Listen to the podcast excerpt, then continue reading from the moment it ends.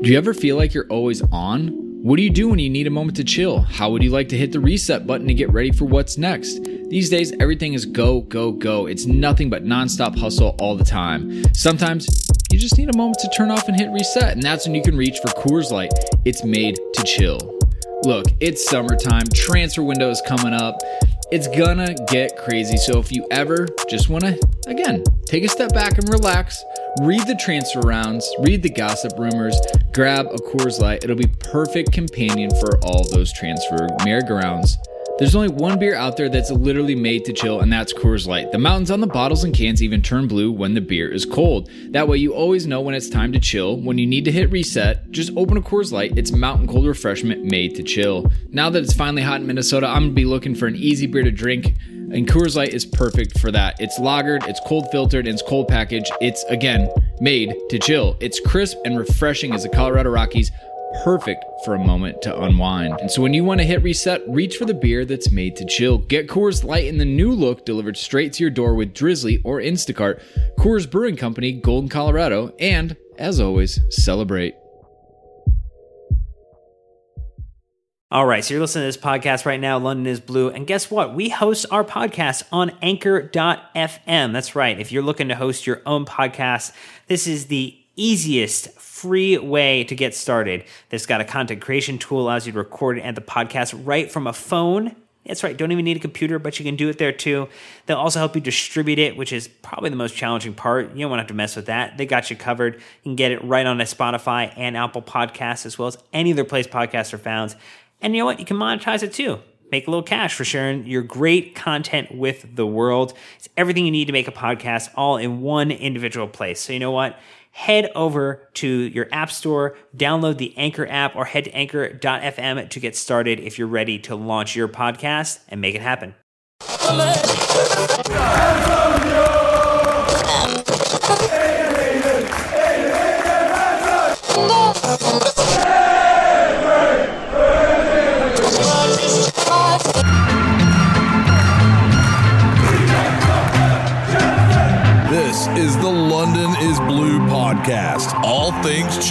Keeping you up to date on the latest news from Stamford Bridge. Match recaps, previews, presented by WorldSoccerShop.com. It's the London is Blue podcast. Here's your hosts, Brandon, Dan, and Nick. All right, Chelsea fans, after a long awaited re entry back into the podcast game after our long, long trip to London, uh, we're back. Gentlemen, Nick and Dan hanging out with us. We are. Uh, we, we're coming back after a week, Dan. I, I don't know about you. We had to knock the rust off a little bit. Uh, but are you ready? You pumped? Yes. All right, So- Nick. I so need, I'm gonna, I'm gonna lean on you. Need you to bring the excitement levels up that I'm not getting from, from Dan right now. Yeah, excitement is a variety of, of ways that it can be shown. It doesn't have to be in an audio fashion.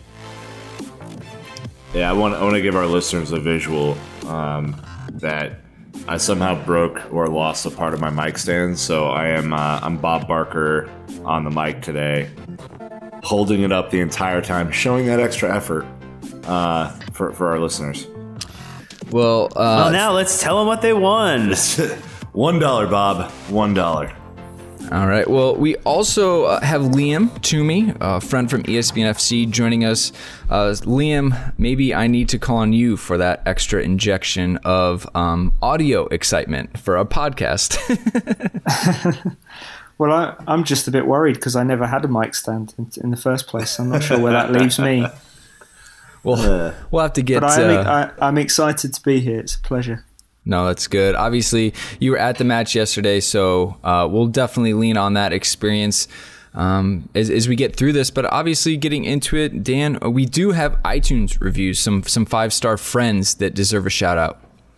Yeah, you know, even though we did not record last week, and thank you to all those who understood we needed a little R and R during our return home, some time with family and friends. But uh, C Turi eleven and uh, Bpot or Bbot uh, one eight two both left uh, some five star love on iTunes, Nick. So uh, we want to thank them, and uh, I think also there's some Patreon shout outs too.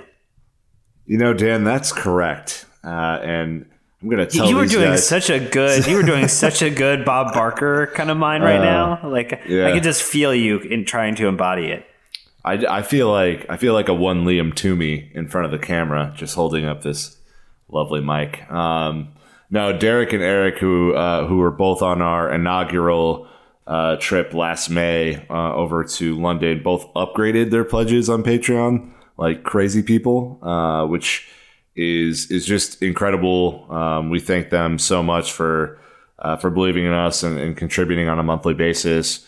Uh, and if you're interested in, in kind of chipping in, it's certainly not a, a requirement of listening to the show. Uh, we just kind of set it up for those who, who felt like um, they wanted to, to chip in on a monthly basis. Go to patreon.com and uh, and look up our page. It's it's pretty easy, Brandon. Absolutely. You know, eh, we always like to highlight almost a, question of the day or kind of one tweet that we want to pull out that kind of kicks off the podcast, you know, a little bit.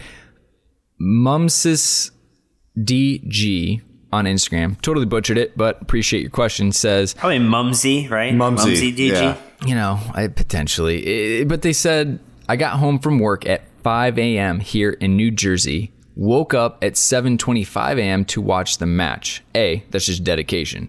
Then he continues and says, "I was more enthused than Conte yesterday."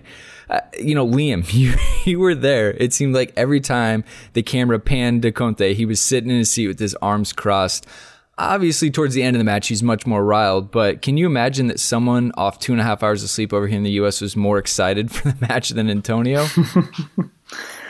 Yeah, I mean, it's not. Um, it's not really the only time we felt that uh, with, with with Conte this season, particularly in the second half of the season. I think in 2018, the only time I've really seen him properly animated on the touchline was maybe early in the United game, and uh, and and during the Barcelona home leg. Uh, he's there seems to be, I think, a little bit of a a symbiotic relationship between how enthused he is on the touchline and how much interest the team show on the pitch. They kind of feed off each other, uh, which is why I think he he got he got into it more in the second half. And he, and he said to us afterwards that he was very very angry at the lack of passion and desire. He said the word desire about eight times in his post match press conference uh, that his team had shown in the first half. So I think he he kind of feels like he gets energy from from his players as well, and and, and if they don't give him anything, that he's uh, he he's he finds it harder to give anything back. But it doesn't it doesn't help the general sort of perception that he seems to be counting the days until he can leave. I, th- I think that's where we're at. You know, it's a little weird, Nick. Sometimes I think we overanalyze Antonio's body language, but at the same time, last year, that was his signature move. That's what he also, you know, prided himself on. Yeah, uh, that that to me is is a direct.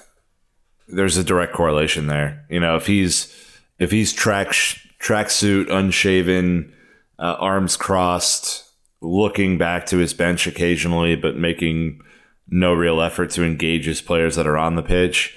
I, I think like you know, on the flip side of his argument about desire, you know, the players could look at him and be like, "Eh, do you really care right now?" Like if I, you know, if I'm Marcos Alonso and I screw something up right in front of him, am I that worried that you're going to yell at me? I don't know.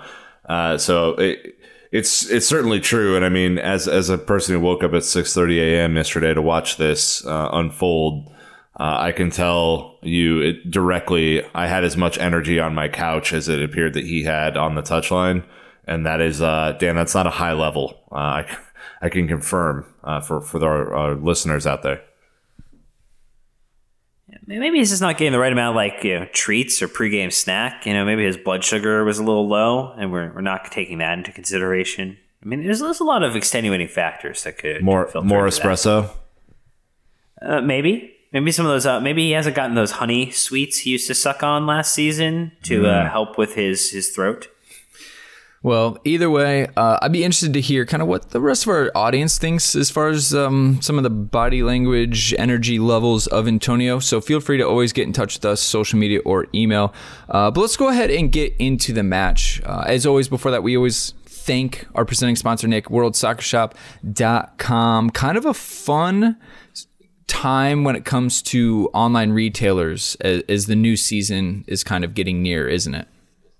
True. Uh, so uh, if if it you know if the release schedule goes uh, like it typically would for for Chelsea, there should be some new kits uh, releasing at the end of the season. So just in a in a few weeks' time. So World Soccer Shop will have all of that ready, um, so you can kind of wash your hands of this season and, and move on to the next one.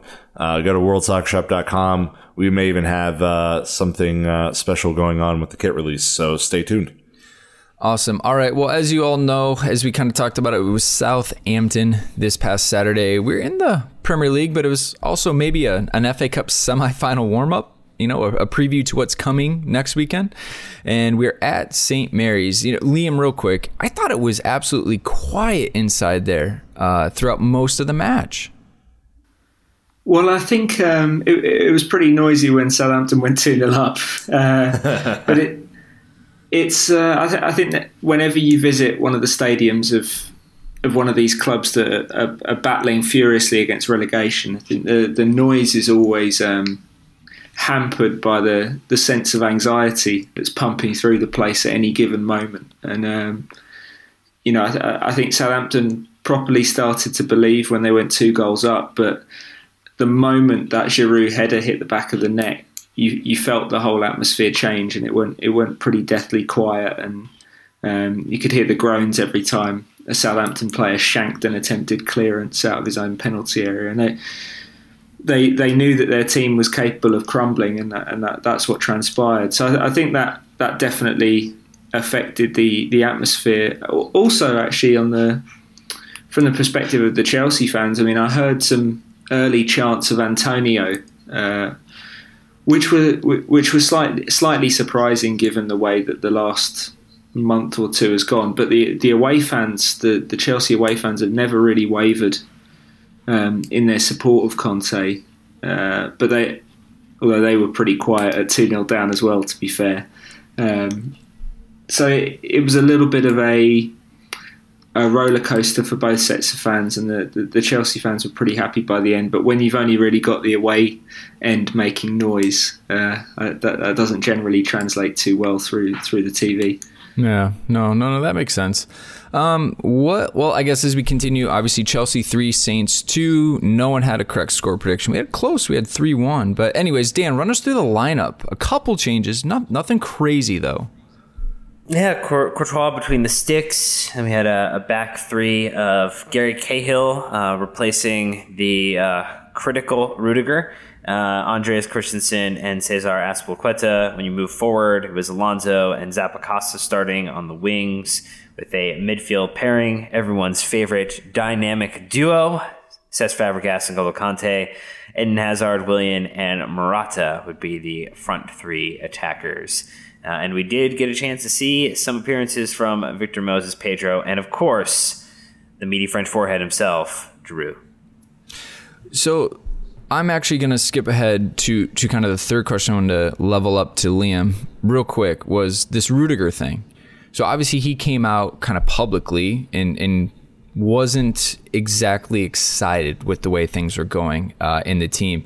So is it is it time to just you know is Conte is he gone at this point? I mean, is it to the point where the players in the squad know it? It is so common knowledge that they are actually willing to go out and publicly and make comments criticizing him. Because to me, if Conte were going to be there next season, if these guys had to really continue to stay on his good side to try and get in the team for next season, they wouldn't be doing something like this. Like that, that kind of took me aback. Now that we're seeing this. Um, well, perhaps. I mean, you've not really heard anything too forthright from any of the players directly at Conte. I think the, the comment that many people are linking Rudiger's absence with was, as far as I can tell, the comment he made to TV after the West Ham draw, where he was saying, I don't know why we drop so deep um, every time we score um, and let the other team take the initiative. And that you know you, you could construe that one of one of two ways it's either a pop at Conte or it's a pop at the teammates um, for for allowing that to happen.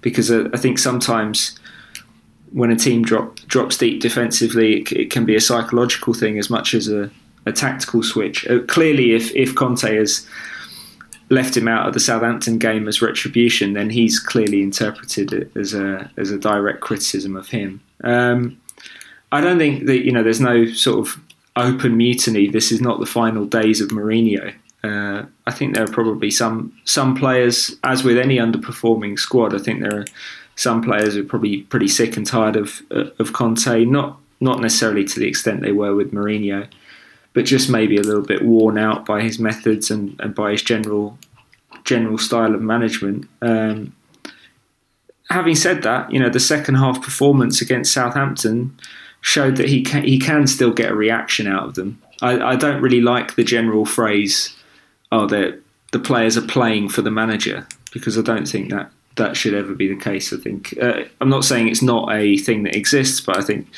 players generally, you know, they have an element of professional pride as well that goes beyond just oh, I like this guy, I'm going to try and play well today.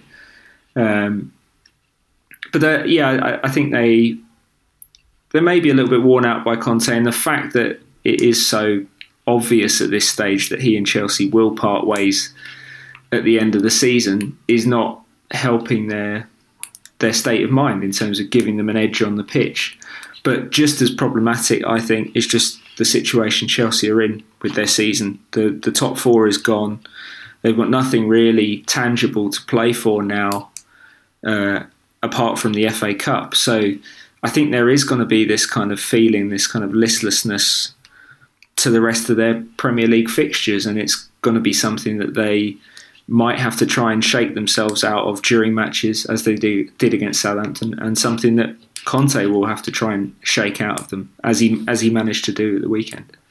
So, I mean, Nick, obviously coming from your perspective, uh, you know, what if this is, I don't know, I, what's kind of the situation, I guess, between the players and the manager through the end of the season? If this is kind of generally accepted that Conte is not going to be there anymore, uh, the, you know, obviously the players aren't playing for the manager. I get Liam's take on that, but I mean, how do you think this is kind of going to end in the next few matches?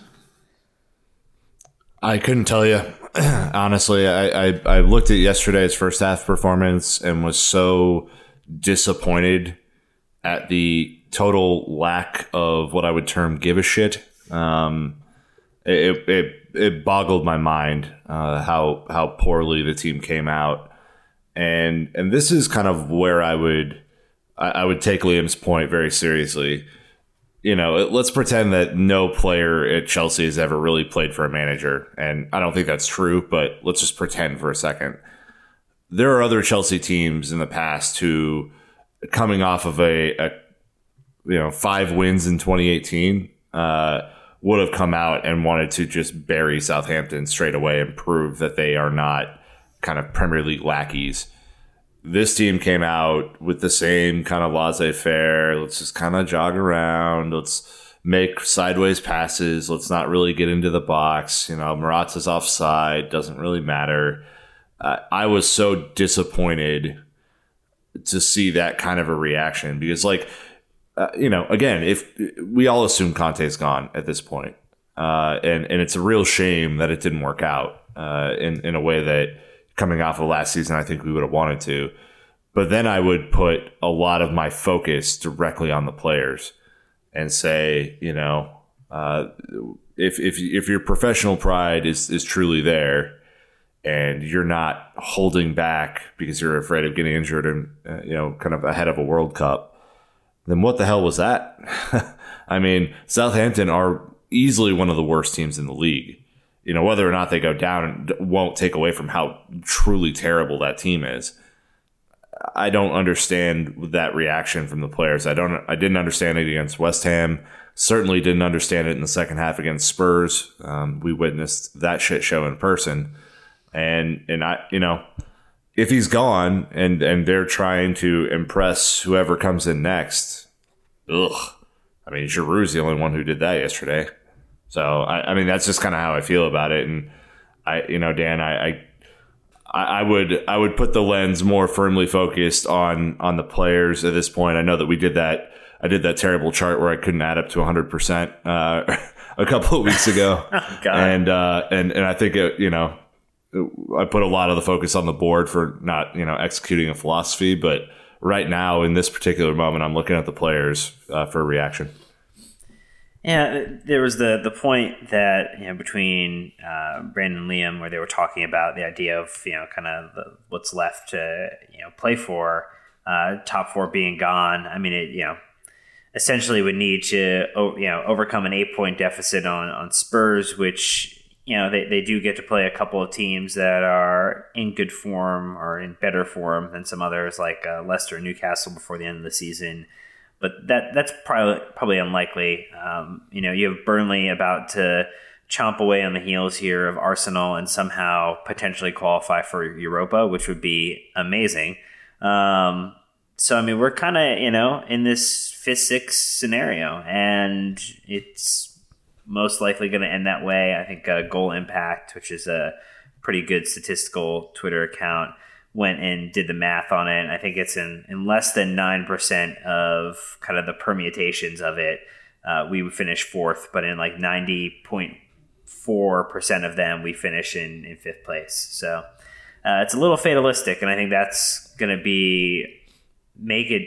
I don't know if I, I think no one is realizing or no one's accepting of the fact that that is kind of the situation, and I think because of that, the one benefit you might get at the end of the season like this, where you'd get a chance to run out a Dujon Sterling, a Callum Hudson-Odoi, a couple of the you know, Trevoh Chalobah, you're not going to potentially get the chance to see him because I do believe that we're going to believe that we can get top four, and I think that that is a, very hard uh, ask. Yeah. The, yeah, there's no doubt about that for sure. I mean, I think you're you're hitting the head or the nail on the head right away. It's just not going to happen, is it? I don't see any of those youth guys getting in. That's just not Conte's style. And again, he isn't going to personally benefit from that.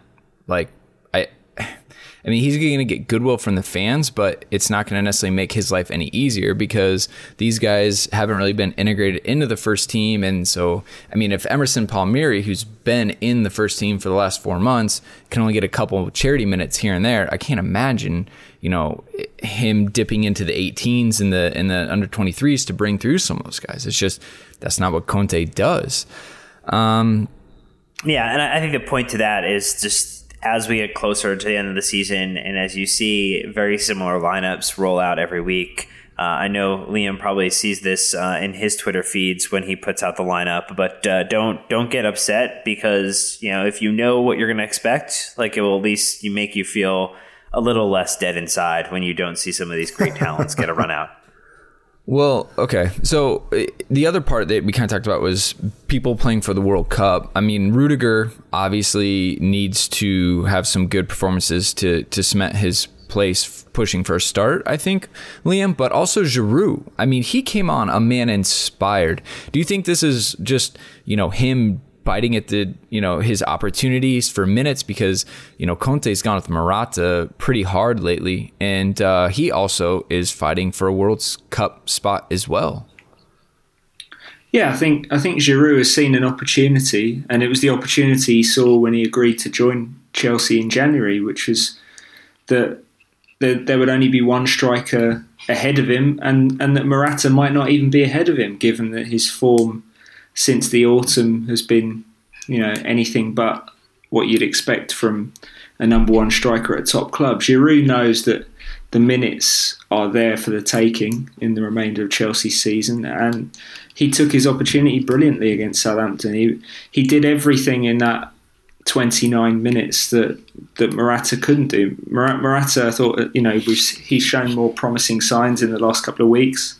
Uh, we saw those quotes from him saying that he he kind of wishes he'd taken time off for his back injury a little bit earlier, and I'm sure that that has hindered him this season, maybe more than than we've given given credit for. But he was back to the worst things about his game against Southampton. He obviously wasn't the only one. That the whole team were were awful in that first half, but he was he was getting bullied by Maya Yoshida, who is you know a, a decent Premier League Premier League centre back, but he's not he, he's not a man mountain. You know, he's he's one of the least physically imposing centre backs in the league, and, and he was he was dominating Morata physically. As soon as Giroud came on, he stood on Yoshida.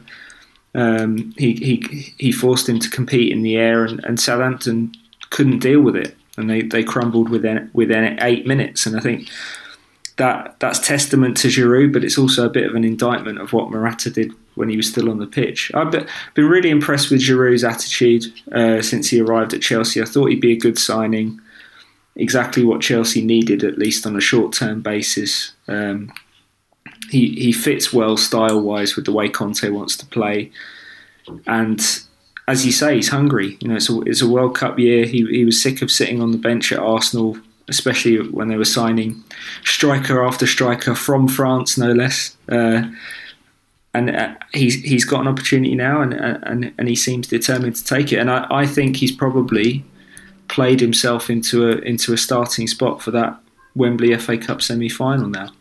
I, I couldn't agree more. I, I think the the thing that's really impressive about his game when he comes on is it looks like the team passing flow in the final third is so much better. Uh, I, he provides not only a focal point, which I know Brandon has has brought up on this show many, many, many times about how Chelsea need that kind of strong, imposing hold up play to to allow players to move forward and, and to do some of the back channel passing. But I just feel like he's a he's a better passer than I ever gave him credit for uh, when he was at Arsenal, and you could even see in some of the the final third stuff that didn't come off yesterday that at least there was an idea of where he wanted to go, and I think that is probably you know outside of Morata's um, lack of ability with his feet um, this entire season. Uh, I think that's something that I've been really frustrated with, uh, kind of watching Morata is, you know, the the back heel flicks to no one. Uh, you know, that's it. Just doesn't work anymore. Like, I I, I really I, don't know how he's going to work this summer to to get more Premier League ready next year, but it's clear to me that Giroud wants to start and you know has a a really good idea of what he wants to do on the pitch, and I think Morata is still kind of questioning him himself uh, in space, uh, whether or not to make the run, whether or not to uh, to link up with Hazard or to overlap. You know, I think there's just a lot of confusion there for whatever reason. Uh, Dan, I don't know how you uh, how you see that. Well, actually, well, and, let, and, let me jump in real quick. challenge Dan. for ball. I'm gonna okay. I'm gonna send it to you, but real quick. To me, I, I get what you're saying, but Man City don't play with a big man up top. So to me, it this like Morata is Michy version two, Dan, where Antonio Conte is not playing to his strengths, whereas Giroud's strengths fit in much better, like Liam said. So I actually think it's a Conte issue more than a Morata issue. We'll have to uh, mark this date down so that we can kind of follow up on it sometime in the uh, middle to late part of next season and well, I mean, just depends, find out right? if, if the like Morata's no, I, I mean, you're, you're right. You're right. You're right. You're right.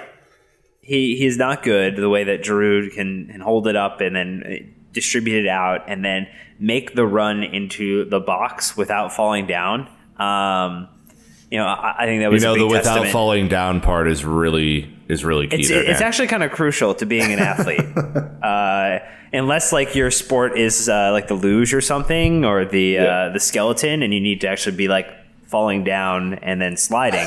um, which uh, then he could consider a career change. But I think you saw, you know, the, the, the headed goal that he put in uh, this match with uh, the wicked Alonso whip in you know, he he was kind of elbowing and, and, straddling and fighting for that goal the entire time. And I guarantee, if Morata was in the same position, that that would not have been a goal. Well, we have obviously some Instagram comments on this. I mean, this is probably the biggest talking piece, you know, at the day, especially because, you know, what Giroud did in in 25 minutes versus Morata in 65 is obviously easy to see. So, Jant Gronke saying has Giroud earned a starting spot after his last few sub appearances? Seems to me he's more in form.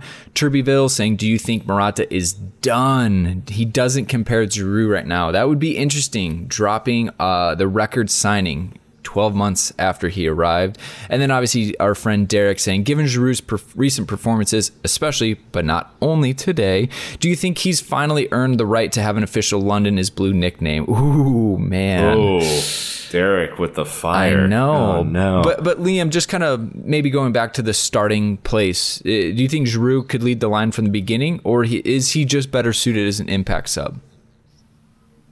Um, I, I think he's he's perfectly capable of starting. Uh, clearly, it didn't work very well at, at, Camp Nou when, when they tried to do it against Barcelona. But um, you know, mo- most teams they play won't be Barcelona. Uh, I think, it, yeah, he's he's very capable for all the reasons we said. He's an intelligent target man. He is exactly the kind of point of reference that Conte always talks about. You know, Conte's whole whole attacking system um, relies on the central striker to sort of set the table for the entire team, to lay balls off to the to the wide creators and, and find midfield runners and hold the ball up. And you know when when Morata's not doing that for one reason or another, everything sort of crumbles, and suddenly Hazard vanishes from the game, and Willian vanishes from the game, and Chelsea are pushed backwards. Um, so they, they, they need a striker that can do that in the short term, certainly in the FA Cup, because that's the one the one thing they can still win, and I, th- I think Giroud is probably the, the best option at this point. In in the long term, I mean, I, I would be absolutely stunned if Morata was uh, left Chelsea this summer, unless he unless he really pushed his way out, unless he decides he's really not happy at the club or in England. Which you know, there've been noises that he's not necessarily loving it in England. He's he's denied those, but. Um, I think he would have to really force his way out because Chelsea have have invested a lot of money and a lot of faith in him. Uh, there are a lot of reasons. There's a lot of mitigating factors for why he struggled this season. I think Chelsea would hope, similarly with Tiémoué Bakayoko, that with a full pre-season um, and with maybe a healthier, healthier year in terms of injuries and another year of experience in England under their belts, that they they could show more flashes of, of the players that they can be. I, I would have a question then because I, I think health is part of it, you know, uh, especially those two. I mean, those are the, the big signings from the summer. Uh, do you do you think that they are both confidence players? And if so, uh, and this this for you, Liam, do you do you think that Antonio has the penchant for stripping confidence from a player if they don't do everything that he asks? Um, that's an interesting one. I'd, I, I certainly think Morata is a, is a confidence player. I think I think Bakayoko has suffered with confidence purely because he's young uh, and in a new league, and and he's had to adapt to a lot at the same time.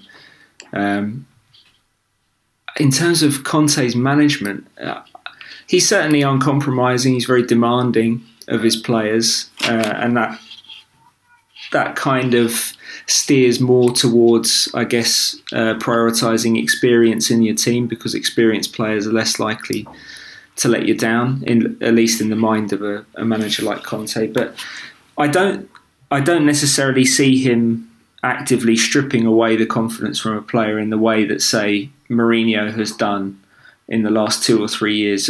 I've I've never seen uh, Conte destroy a player in public you know the way Mourinho can. He's he's not publicly criticised a, a, particular player for their performance on the pitch, uh, even with you know when a player has in his mind crossed him, he, will always say it was a tactical decision and let you know let other people do the talking around him. So I, I think. Uh, Conte is a demanding guy, but I, I, don't necessarily think he's the reason why Morata and Bakayoko have struggled for confidence. I think they've just struggled for confidence, and the the worry Chelsea have is that particularly with Morata, is it a longer term issue? Because there is a bit more of a track record of him getting in his own head. It happened at Juventus, happened a little bit around Madrid as well. I've spoken to people who covered him in Spain who said he was a, a really streaky player who you know who could go on long goalless streaks and then suddenly when when one goes in he's just uh,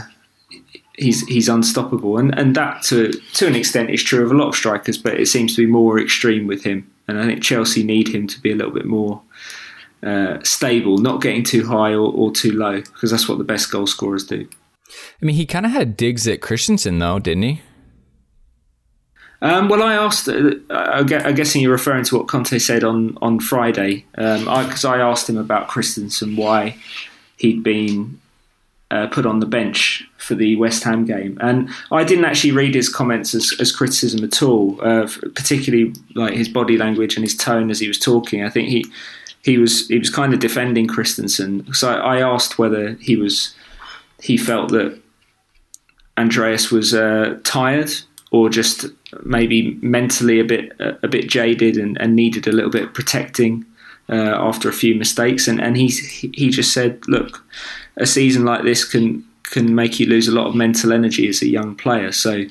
Um, and he, he made it clear in that answer that he will give Christensen many more opportunities between now and the end of the season. And then he restored him to the team for the Southampton game. So I, I, I didn't see any any kind of issue there, and I certainly haven't seen a pattern with Conte of him talking down players in public uh, in the way that you know Mourinho regularly does, and I, I still don't really understand why he does it. Yeah, there's definitely no comparison there. Um, unfortunately, Nick, I think we just learned that context is important, and we can't just take things in text at face value. So it's it's almost as if context Whoops. is the most important thing. um, and and that is something that we try and talk to on the show a lot because like quotes quotes without the reaction that Liam is talking about. You know, if, if the reaction you know had the classic Mourinho dismissiveness to them, then you think, oh, well, maybe maybe there's something going on in the background, but you know, if it's a it's a more calm, measured approach to to the comment, then you know you can tell that I think I, I think Antonio loves Christensen. By the way, I, I think he is is really um, enamored with what he can become as a center back. But you know, I think he also realizes that you know for for the mentality part that you were talking about with Bakayoko, Liam, like that that also transfers to an even younger player. Um, who has played a hell of a lot more this year and has has really stood on his head for most of the most of the season. But uh, you know, I, against your Barcelonas and against your Man Cities and against your United, it's like it's just a different level that he has to raise his game to. All right. Well, um, you know, I know obviously a lot of the debate has been around these strikers, uh, probably because they were the you know the, the most visible within the match yesterday. But uh, as we kind of wrap this match review up, I wanted to throw out something a little controversial potentially uh, and get other people's opinions to to see if uh, I'm off base or not. But I didn't think Dave had a great day really at all, personally. He did get shredded for the uh, the first goal. That was that was uh, he got rounded real, real quick down the side. I can accept that though sometimes. I mean, we know he's not the fastest, but some of his passes out of the back and, and, and some positioning. I mean, I will blame Courtois for that stupid pass right back to him with his back to the rest of the field. Wait, what? Oh. What? Wow, that was dumb. What? Uh, did that just happen? Uh, I does your does your union know about this, Brennan? I'm neutral. Typically, you have to go through your like your representative in the union, and then you have to like have a sit down conversation. Do we have a lawyer between, like, on this call? Back to Dave. uh, I I think I think the problem with yes, and I would agree. Dave did not have a great game. Uh, I also and and I'm I don't think this is going too far. I think I don't think Fabregas and or Zappacosta helped him out at all in this match. I think uh, if you looked at the wingback positioning, uh, Zappacosta was playing even further forward than Moses does typically. And on the on the breakaway that you're talking about, there was about I don't know 30, 40 yards of space between uh, Zappa and and Dave, and that's just not that's not a recipe for success. Dave's game is not based on speed; it's based on positioning, and uh, that is not uh, Dan. That's not where you want to have have Dave with an on-rushing um, winger right in his right in his face.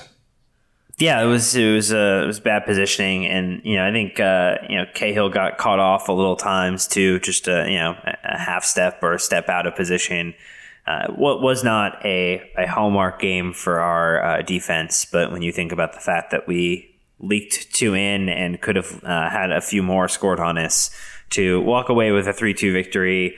Uh, I think you just have to look up to the heavens above and, and thank whatever's up there and just move forward, understanding that you you you walked away with something you shouldn't have. You know, you you you you got a, a five finger discount um, equivalent there. So Liam, what do you what do you get? Oh, go ahead. So Liam, I guess to me, you know, I can actually understand why Dave maybe had a poor game because he was a bit on an island, having to do more than normal. But for the first 65 minutes, now you think about it, like the the goals we gave up were very soft. Essentially, people weren't marking and communicating. They were. I blame Alonso on the free kick goal. Uh, it. I guess it kind of seems like there wasn't that chemistry or the team really being like connected like we saw last season. Everyone was on the same page. I don't know. What do you think?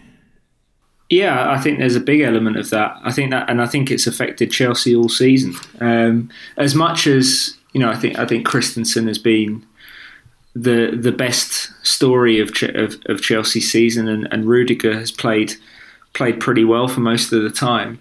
The fact that that back three has changed so much more often. Uh, you know, last season you could, you know, you could you could write it in in stone from from week well, from uh, from October to May, uh, who that back three were going to be every single week, and uh, and individually, all of the defenders that Conte can pick in those positions are, are good players, but collectively, the chemistry does suffer when you're chopping and changing all the time. And um, you know, I, I, felt for the first Southampton goal, uh, there's never one mis- there's never one mistake. There's always several. Zappacosta, yeah, just didn't track Bertrand Azpilicueta can't match him for pace. That's not a situation Chelsea ever want to happen. And then why was Dusan Tadic completely unmarked in the penalty area to, to tap it in? Um, and the second goal, as you say, Alonso lets Bednarek run um, free at the back post. So yeah, there there are more errors this year than last year, and I think that comes down to individuals not performing as well, but but just as much it comes down to the collective chemistry, and I think that's affected Courtois behind as well because when a goalkeeper doesn't necessarily have the same level of familiarity um, and confidence in the in the guys in front of him, he it inhibits his performances as well, and I think it inhibits the confidence of the defenders in their goalkeeper when they don't have that sense of familiarity, if if that makes sense. You know, I, I think it just affects everything. No, you're right. Obviously, you just need to know what to expect from the people in front of you, and sometimes that just doesn't happen, Nick. Yeah, I, I you know, I, I think you look at positioning wise on the first goal. Uh, there are large gaps all over the field, but then in the box, uh, I think there was a miscommunication between Christensen and Cahill about uh, whose man that was, and that that part should be easy, right? Like that should be um, even even in a quick moving game, you kind of know positioning where you're supposed to step up, and then where Cahill's supposed to track the runner on the other side. It just didn't happen, uh, and I think you know, especially on Alonso's piece, Alonso had a really really bad first half really bad. Uh, could have been sent off, and I don't, I don't know Liam in the stadium if there was an uproar on that piece, but uh, his tackle on Shane Long was pretty atrocious. Mm. Yeah, I mean there wasn't there, there there was a there was a big roar, the kind that you get every time a player on the home team goes down and they're appealing for a free kick.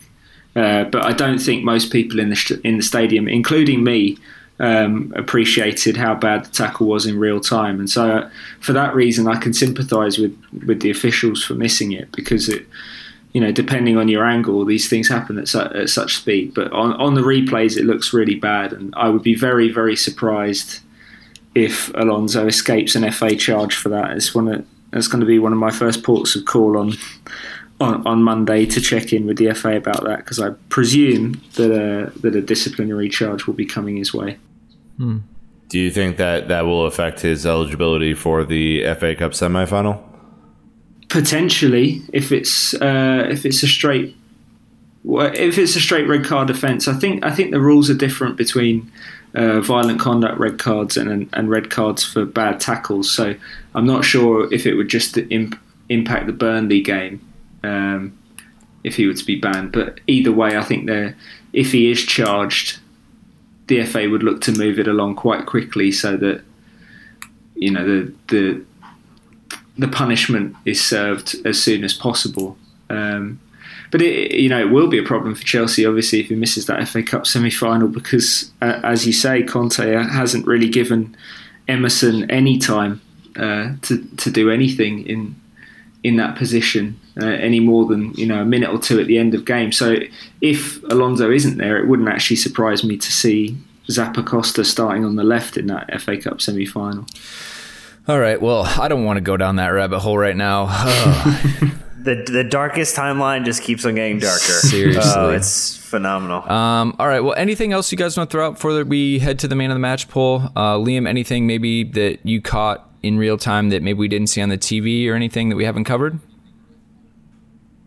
I mean, it wasn't it, it wasn't a tremendously it didn't it, none of nothing in the game felt tremendously significant. You you know the, this was the the 14th best team in in in the league since the turn of the year in Chelsea against the 17th best. And quality wise it, it looked like that for a long long period. Uh, I guess the general sense I came away with was that there was a very there was a very Arsenal feel to the comeback which was a very late Wenger era Arsenal feel to the comeback, where it's, it's not the kind of comeback that would leave supporters feeling really good about their team going away. It's more just uh, taking advantage of a team or making incredibly hard work of a team that you should have been beating anyway after an absolutely atrocious first 45 minutes to an hour. So it, there was, it, it definitely felt quite Arsenally and not just because of Giroud. It, it, did feel like it was probably the definition of Mark Hughes' managerial career in in one match. Like his whole career, I think, could be that example of like a, a bip uh, or a, a, you know pop up of a couple really good moments, and then just a quick and swift gradual decline that involves him getting terminated from his employment. Yeah, I think Southampton are going down now as well. They've got three of their last five games away from home, and, and the, the one of the home games they've got left is against City on the final day. And I, I get it. I, I reckon City will want to go out with a bang. So Southampton might have run out of run out of chances. I, I hear that Manchester City team is pretty good, so there's a chance. There's a chance they might win that one. quite possibly. Yeah, unfortunately, that's kind of what I was saying in our group text. Is uh, us Chelsea fans suffered way more than what we really should have on an away day to Southampton. But thankfully, at the end, they did get it done. Uh, Dan, we did have a man of the match poll. A little confusing, uh, you know, separating the, the degrees of difference not, between not the confusing options. at all. I, I, mean, who do you? Yeah, not not not confusing well, at all. Well, and it, there was there was a single option. There was one option, and the problem with Twitter is you you can't. You know, a lot of problems actually. Uh, not as many as Facebook, but the problem with Twitter is you have to put anywhere between two to four options. And, uh, you know, for the man of match poll. So we did uh, Olivier, super sexy Frenchman Giroud. And, uh, you know, Olivier won with 32%, uh, followed very closely by Giroud with 29 uh, super sexy, which was 28, and then uh, 11% for Frenchman, which was uh, kind of interesting. Little little prejudice or bias coming out there, guys. Well, apparently fans are like his first name over his last name. That's the only thing I'm getting out of this. This is super scientific, so I'm glad we did this.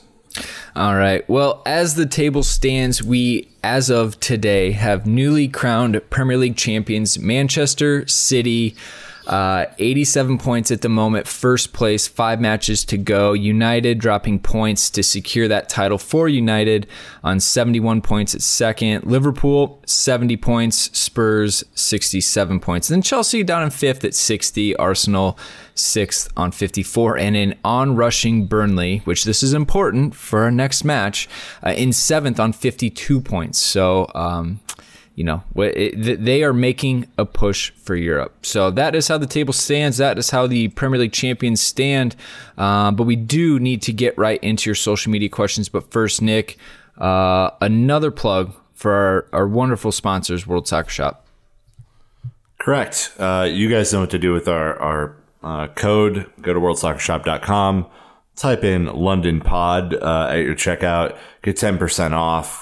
Uh, there will be lots of new merch coming away. There's World Cup merch out there uh, that will be uh, ready for uh, for a June 14th kickoff uh, in Russia. so uh, I would just uh, head on over there, use our code, let us know what you bought, send us all your photos, and uh, and we will be sure to uh, to pass that along. All right. I mean, Liam, how embarrassing it took City that long to clinch it. Am I right?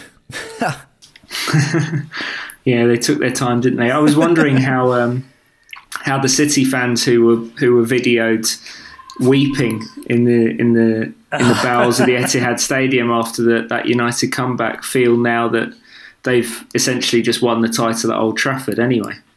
Uh, that's got that's got to make them feel a little bit better. It always seemed like a, a bit of an overreaction in the heat of the moment. Uh, you know, United. United uh, this haven't won it in so long. it's for so many years of hurt. Well, the last time City won it was 2014, wasn't it? Yeah, yeah. They've suffered. They've they've, they've suffered. Yeah, it, the, just the way everything is kind of being built up in the media, it really makes it seem like it's been 50 years or something like that for City. Um, but I tell you what, they've done it in good fashion. Um, but anyways, on to the questions. So so anticlimactic though. Like, it's true. Like it's just like they have had the most incredible season any team has ever had in the Premier League, and you know the, they go out in Europe, and you know it's just like a dead rubber of two weeks for them, and then they win it because Jay Rodriguez from West Brom scores scores a goal. It's just like, come on. Well, and they don't they, even. They would have wanted it last week. They didn't even get a house party with Vardy either, like Leicester did. That's true. Vardy likes to party. All right, first question from Eric uh, via text says, "Good comeback, not a good game, but a good fight." So his question is: After today, what changes would you like to see in the starting eleven next time we play Southampton? For him, it's obvious Giroud should start, but he thinks Cesc has to sit. Just not sure for who, since Luiz Ampadu are out and well, he just doesn't want anything to do with Bakayoko. Uh, you know, shout out to Mike, producer, graphic designer extraordinaire on the pod. He multiple times kept texting, why is Cesc still on the field? Liam, he really, I don't know, does he have any options that he trusts on the bench for upcoming match? Uh, not many. I think I think that central midfield position in particular, next to Kante, has been one of the biggest problems all season. Uh, obviously everyone's going to point to the Matic sale. Bakayoko uh, has struggled maybe more than predicted. Danny Drinkwater's rarely been fit, and I'm not sure Conte's a huge fan anyway. And I think it's it became pretty clear even last season that Cesc Fabregas at this stage of his career is at his best as an impact substitute. You know, he's I think he reminds me a little bit of Wayne Rooney. He's a lot older in football years than he is in actual years because of the amount of games that he's played. Uh, and I don't think he's got the athleticism to play 90 minutes week after week, particularly in a two man midfield. You know, even for Kante, that's a bit too much work to do, defensive work to do around a guy who is pretty much a passenger when you don't have the ball. So that's the big issue for Chelsea. I mean, even last year, Conte didn't have a huge number of options off the bench, but he he did at least have Fabregas often to bring on, and Pedro or Willian, uh, one of whom invariably made an impact. And when you've only got the league and domestic cups to worry about, that that's fine. But they've they've had a lot more games and and arguably even fewer options this year, and that, that that's been a big part of the of Conte's struggle. Nick, to me, uh, I think the midfield has been the reason the team has done so poorly this season. I think that if you fixed one thing, uh, Conte's partner is it. And I think the combination of Matic being sold and Bakayoko not performing um, is, is, the issue. But also, I look at Hazard and Fabregas as luxury players. There's kind of this title around them.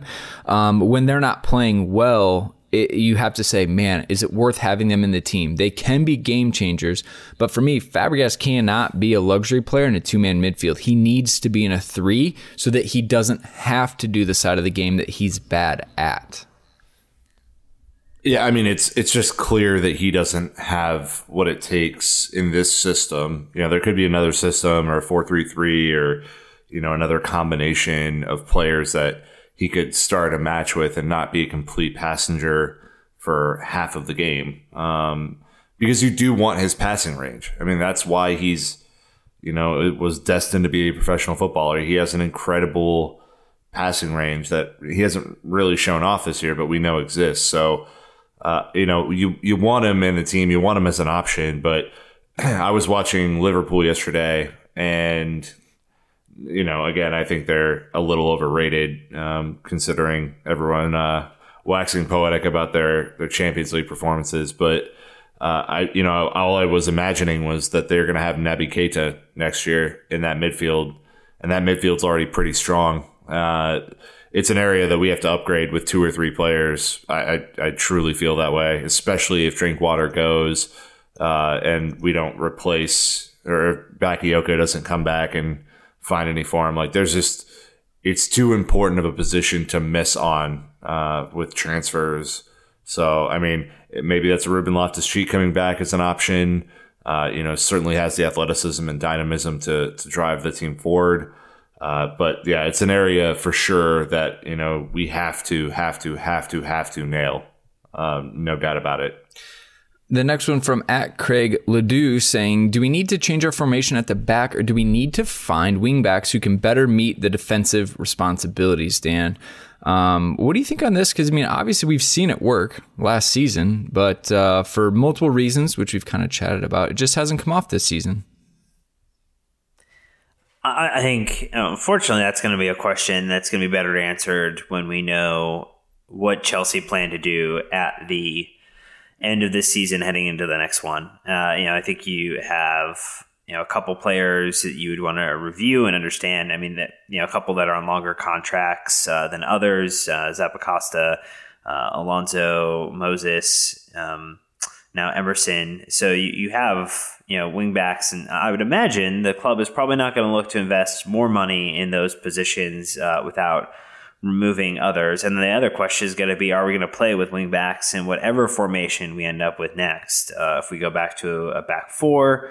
Um, then you're not necessarily going to play with that. So you're going to want to see who those can play as a left back or as a right back, and then those that can't, uh, do they move up into being uh, midfield players? And if not, then do they have a benefit to being kind of in our team or on our squad? So I, I think that's going to be hard to answer until we know, um, you know, who Chelsea are going to have as a technical director uh, and what the vision of the philosophy for the club is kind of moving forward, and then secondly, who the the manager is going to be that's going to be putting the the pieces to work.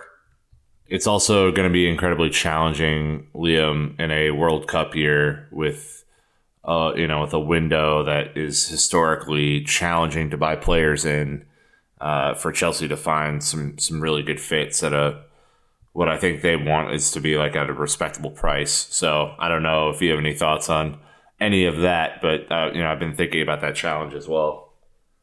Uh, absolutely, I think it's the the most crucial summer that Chelsea have faced probably since the summer of 2012 when they were rebuilding the team um, after that after that Champions League win, and uh, you know keeping keeping Hazard and Courtois is obviously the priority, but you've also got to try and recruit a significant number of players. I think between that age 21 to 25 bracket that are on the way up. You know, Chelsea aren't going to sign Neymar. They have to try and find the next Neymar, who who costs maybe you know, between 20 and 50 million rather than 200 million.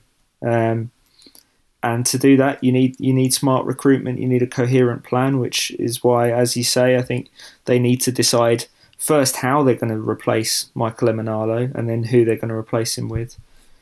And it is a shorter window, not not not just with the with the World Cup. The Premier League clubs have agreed to to close their summer window a little bit earlier before the season actually starts. So that that will bring the deadline forward as well. And we, we all know how Chelsea have grown quite fond of scrambling towards the deadline in recent windows.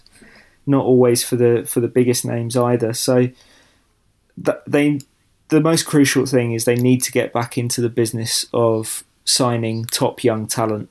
They haven't been doing that for a while. They've been filling out this squad around the core that they have. But that becomes crucial again, particularly if they if they can't keep hold of Hazard and Courtois. All right. Well, another shout out to Mr. HEA45 who also asked about the wingbacks. Um, another one at Jason White 96 saying, There's a lot of talk about us not having leaders at the club anymore, but what players do you think we can sign who could fill that void? I don't know, but that's just a really good question that I want to throw out there. We've talked about this a lot about a spine and having actual on field leaders. Uh, I think that is something that uh, Chelsea have to balance with these young upcoming players. Uh, then, lastly, our last one of this pod is from at R Dale Hall saying, "What is the best pairing? A. Giroud and Hazard. B. Beer and tacos. C. Macaroni and cheese. And D. Peanut butter and chocolate." He just says definitely A. I mean, no discussion. Wow. Even Uh, more. B, B e- is a B is a strong That's a strong contender. challenger too. Yeah, Yeah, beer and tacos. uh, Ardale Hall. Have you had tacos? Because they are a delight. um, they're they're one of my favorite foods. Um, and I don't know. I'm I'm not as big of a chocolate guy, but uh, but beer and tacos could be a, a strong a strong uh, contender there. Brandon, thoughts? Uh, you know, it, it, it's all subjective, but I'm more interested in Liam. Do you guys have Taco Tuesday over in, in the UK? Um, no, no is the Oh, short boy. answer. We Business I've had tacos opportunity. in exactly. Yeah, I've I've had tacos in the states. Um, and I know there are places that do them over here, but they are quite few and far between, and certainly not tethered to a particular day. Uh, Liam. that- but that that is a pretty strong combination, though. Beer, beer and tacos in me, in my limited experience. Liam, I'm what not we're gonna what- do yeah, Wh- what we're gonna do is we're gonna like we're gonna come over probably sometime in the fall and we're gonna find a taco stand and just we're gonna we're gonna sit down and just enjoy the day because you can't really go wrong with any any tacos sounds good. So they used to say the same about Giroud and Hazard, but you know. All right. Well, thank you everyone to the social media questions as always. Um, but lastly, up, we do just want to run through the Burnley match uh, just to make sure you're aware because it's not the typical Saturday. Uh, real quick though, uh, Dan, we've got some social media accounts that our friends, if they aren't following, really are missing out on. Well, uh, we did spend a lot of time during our trip uh, posting to our Instagram account uh, at London Blue Pod, which would be the same for uh, Twitter as well. But you know, we've been trying to keep some posting uh, going on up there, and uh, maybe hinting at some content that will be coming out soon. I mean, highlighted the fact that uh, much, you know, like a, a Liam Twomey over there, you know, you know, we now have been uh, into the, the heart of Cobham, and uh, maybe have some special stuff coming out. So we'll, we'll be dripping it out slowly over on Instagram if you want to be the uh, first to figure it out. So follow us there at London Blue Pod. It's true, Liam. I asked specifically where you usually sit at the Cobham press room so I could get the Liam viewpoint in person. It's it's it's fantastic. it is, it is. It's the best one. Um, It's all the way in the back right, correct? no, no, I don't sit at the back. Were you, were were you fed uh, Duff information? It might be. I sat in all of them though, just to hedge my I- bets. uh, So okay, okay, yeah. Well, I, I, I usually sit on the uh, on the second row, um, cent- central but towards the right, so I can cut in on my left foot. Generally, ah well done, Robben style done. Um, all right. Is it- Do you, do you assist to Nazar from that point? Is that how it works? yeah. Well, I mean, when I when I play football, I'm a I'm a floaty left-footed luxury type. So Ooh. that, that that would definitely be. Uh, I've taken to wearing gloves in cold weather as well. I've decided to embrace it. So so Hazard would definitely be the ideal playing partner for me. there you go. don't I There would be no- don't don't say that now the club want to sign There would you be no and we tackles though. aff- we, There'd be no there'd be no tackles or tracking back. that, that, that's the problem. Luxury player. Yeah. Now, now the club are going to sign you, and then we're gonna, you know, we're gonna waste all those millions of pounds. Waste? Uh, that could have been, well, not waste, but obviously, but we need a midfielder. who True. can- Who can run around in Box to box, number eight. Okay. Well, anyways, next match up is Burnley Premier League match at Turf Moor. It's this coming Thursday. I repeat, Thursday, April 19th. You know, just tucked in right before a semifinal at Wembley on Sunday. So again, thank you, FA. I, I get it's busy, but really, that that's the best we could do on that. Um, what makes it worse, Liam, is that Burnley's on form. They've won their last five matches in a row. They are, you know, it's Leicester, Watford, West Brom, West Ham, Everton, which isn't the most brilliant run of results, but they're in form. Yeah, they're having an, an unbelievable season. It looked like they were kind of regressing to the mean uh, around the turn of the turn of the year because the first half of the season they were they were where they are now in the in the table, but they'd scored less than a goal a game. I'm looking at the table now; they've still only scored 33 goals in 33 games, but their their defense is incredible, um, and they're you know they're so well coached. I think they might be favourites for this game, um, based on just the way they're playing and the general sense of momentum around the club. They've got a pretty formidable home advantage as well. Burnley. It it I've been to Turf Moor and it always seems to be the same climate, regardless of the time of year, which is really bizarre. Just cold, cold, brutally windy, um, and, and a little bit wet, and just not hospitable at all. And uh, you know, it explains why quite a lot of clubs have have difficulty there. But I've, I've got a lot of admiration for them as a team, and I think if if Chelsea are any less than on it, which we have every reason to suspect that they, they won't be fully on it, uh, especially so close to the FA Cup semi final, then I I heavily fancy Burnley to to take something from that game. Uh, Chris, our friend Chris Axon said that this uh, this fixture last year when it was like sleeting was the coldest he's ever been, um, and and I believe him. So anyway, no, you're good. I mean, Dan, I guess, do you think there'll be a lot of lineup changes going into this, or is Conte just going to stick to his best 11 like he usually does? I, I have no doubt that we will see a facsimile of the lineup that we saw today, barring any, um, you know, F- FA judgment on uh, the stampeding Marcos Alonso and uh, you know his, his potential uh, rebuke from the uh, the governing body. So yeah, I, I wouldn't be too surprised if it was the same. And you know, I mean, you it's the uh, it's the southern. It's like the Lannisters going north, right? Like I mean, you're going from the, the, south where it's nice and sunny uh, from King's Landing, and you're you're you're going up to the face the north, and uh, the north remembers, and the north wants to get into Europa League football. So. Um, yeah, I, I, think it's going to be a super tough game. I, I genuinely think it, a draw is probably what ends up happening. I would I would anticipate that Drinks might get a, a chance to play as well. Uh, I don't know why, but like if if he if he is serious about Fabregas being the guy in midfield next to Kante, he's not going to be able to play twice in three days. It's just impossible for him. So I would anticipate some sort of uh, of change up there as well. I mean, you assume that he trusts Bakayoko over Drinkwater because Drinkwater was he even on the bench this weekend? No, he's um he's Conte says that he's suffering a from a problem with it in his groin oh. area uh, at, at, the moment. So the latest in a long oh, wow. line of injuries for Danny Drinkwater. We'll, we'll have yeah. to see later in the week whether he's recovered in time, but uh, I wouldn't be That's... hugely confident at this stage. Ah, I mean, so it's big boy Barkley time. All right, there we go. Yeah, Ross made the bench yesterday. What the hell? Yeah. Uh, three months ago. All right. Anyway. No. Well, anyways, that is it. That will wrap it up. As always, Chelsea fans, thanks for listening. Liam, a man of the day, thanks for hanging out with us uh, on your Sunday evening, uh, getting in after a surprising win after 65 minutes, I'd say. Yeah, no problem, guys. Yeah, it was a, a reasonably eventful game to talk about, and, and always a pleasure to talk to you. Uh, thank you so much. Uh, Nick, anyways, uh, final thought as we wrap this one up. Yeah, I uh, so just coming off of our, our London trip, I know that we haven't had a chance to to talk a lot about that yet. Um, more to come, uh, lots of content uh, from that trip, and and just wanted to give one last shout out to our friends at XL Tours for taking care of everything. Um, even some some last minute changes, a, a Fulham match edition while we were there, which was really cool, and uh, and it was uh, an incredibly productive trip for for the show. So much more to come. Awesome, Dan. You as well.